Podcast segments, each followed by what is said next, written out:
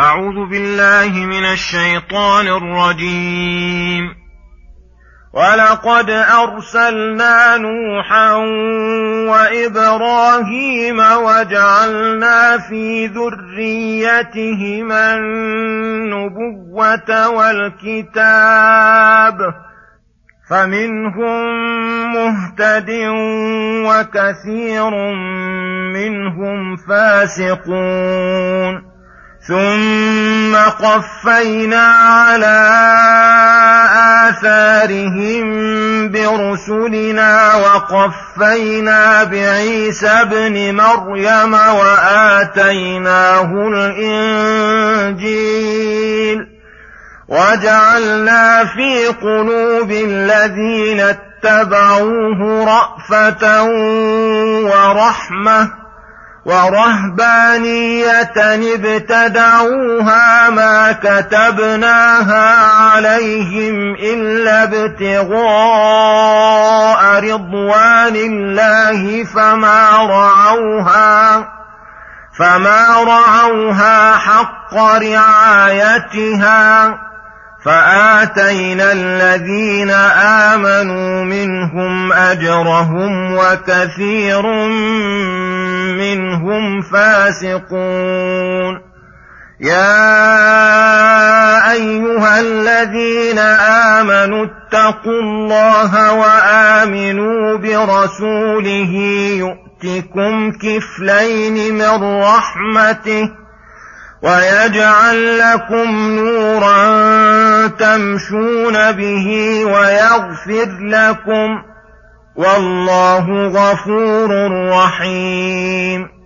لئلا يعلم أهل الكتاب ألا يقدرون على شيء من فضل الله وأن الفضل بيد الله يؤتيه من يشاء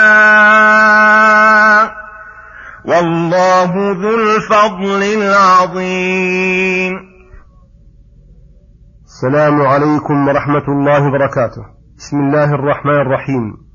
يقول الله سبحانه ولقد أرسلنا نوحا وإبراهيم وجعلنا في ذريتهما النبوة والكتاب. لما ذكر نبوة الأنبياء عموما ذكر من خواصهم النبيين الكريمين نوحا وإبراهيم اللذين جعل الله النبوة والكتاب في ذريتهما فقال ولقد أرسلنا نوحا وإبراهيم وجعلنا في ذريتهما النبوة والكتاب. أي الأنبياء المتقدمين والمتأخرين كلهم من ذرية نوح وإبراهيم عليهما السلام. وكذلك الكتب كلها نزلت على ذرية هذين النبيين الكريمين. فمنهم أي ممن أرسلنا إليهم الرسل مهتد بدعوتهم منقاد لأمرهم منقاد لأمرهم مسترشد بهداهم وكثير منهم فاسقون. أي خارجون عن طاعة الله وطاعة رسله كما قال تعالى وما أكثر الناس ولو حرصت بالمؤمنين ثم قفينا أي أتبعنا على آثارهم برسلنا فقفينا بعيسى بن مريم خص الله عيسى عليه السلام لأن السياق مع النصارى الذين يزعمون اتباع عيسى. وآتيناه الإنجيل الذي هو من كتب الله الفاضلة وجعلنا في قلوب الذين اتبعوه رأفة ورحمة كما قال تعالى لتجدن أشد الناس عداوة للذين آمنوا اليهود والذين أشركوا ولتجدن أقربهم مودة للذين آمنوا الذين قالوا إنا نصارى ذلك بأن منهم قسيسين ورهبانا وأنهم لا يستكبرون. ولهذا كان النصارى ألين من غيرهم قلوبا حين كانوا على شريعة عيسى عليه السلام ورهبانية ابتدعوها الرهبانية العبادة فهم ابتدعوا من عند أنفسهم عبادة ووظفوها على أنفسهم والتزموا لوازم ما كتبها الله عليهم ولا فرضها بل هم الذين التزموا بها من تلقاء أنفسهم قصدهم بذلك رضا الله ومع ذلك فما رعوها حق رعايتها أي ما قاموا بها ولا أدوا حقوقها. فقصروا من وجهين من جهة ابتداعهم ومن جهة عدم قيامهم بما فرضوه على أنفسهم. فهذه الحال هي الغالب من أحوالهم. ومنهم من مستقيم على أمر الله ولهذا قال فآتينا الذين آمنوا منه أجرهم أي الذين آمنوا بمحمد صلى الله عليه وسلم مع إيمانهم بعيسى. كل أعطاه الله على حسب إيمانه. وكثير منهم فاسقون أي مكذبون بمحمد وخارجون عن الطاعة والطريق المستقيم. ثم يقول سبحانه يا أيها الذين آمنوا اتقوا الله وآمنوا برسوله يؤتكم كفلين من رحمتي ويجعل لكم نورا تمشون به ويغفر لكم والله غفور رحيم.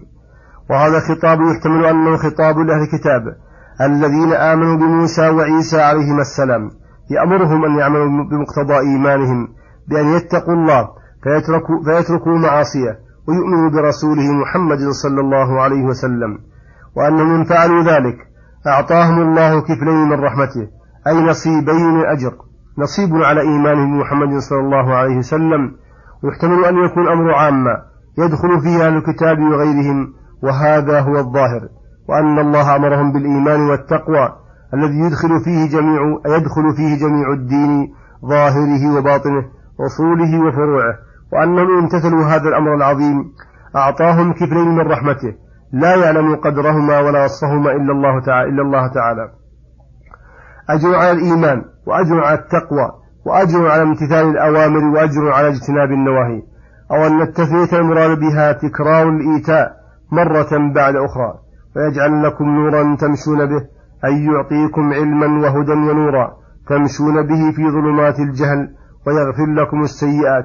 والله غفور رحيم. فلا يستغرب. كثرة هذا الثواب على فضل ذي الفضل العظيم الذي عم فضله أهل السماوات والأرض فلا يخلو مخلوق من فضله طرفة عين ولا أقل من ذلك.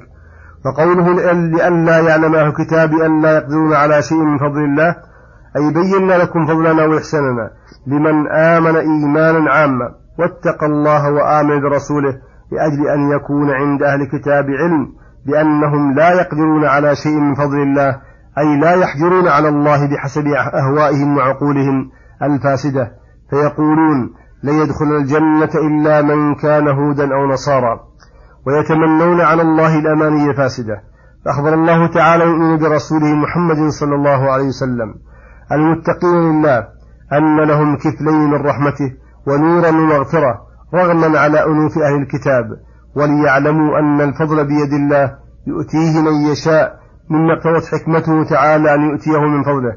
والله ذو الفضل العظيم الذي لا يقادر قدره. وصلى الله وسلم على نبينا محمد وعلى آله وصحبه أجمعين. وإلى الحلقة القادمة غدا إن شاء الله. والسلام عليكم ورحمة الله وبركاته.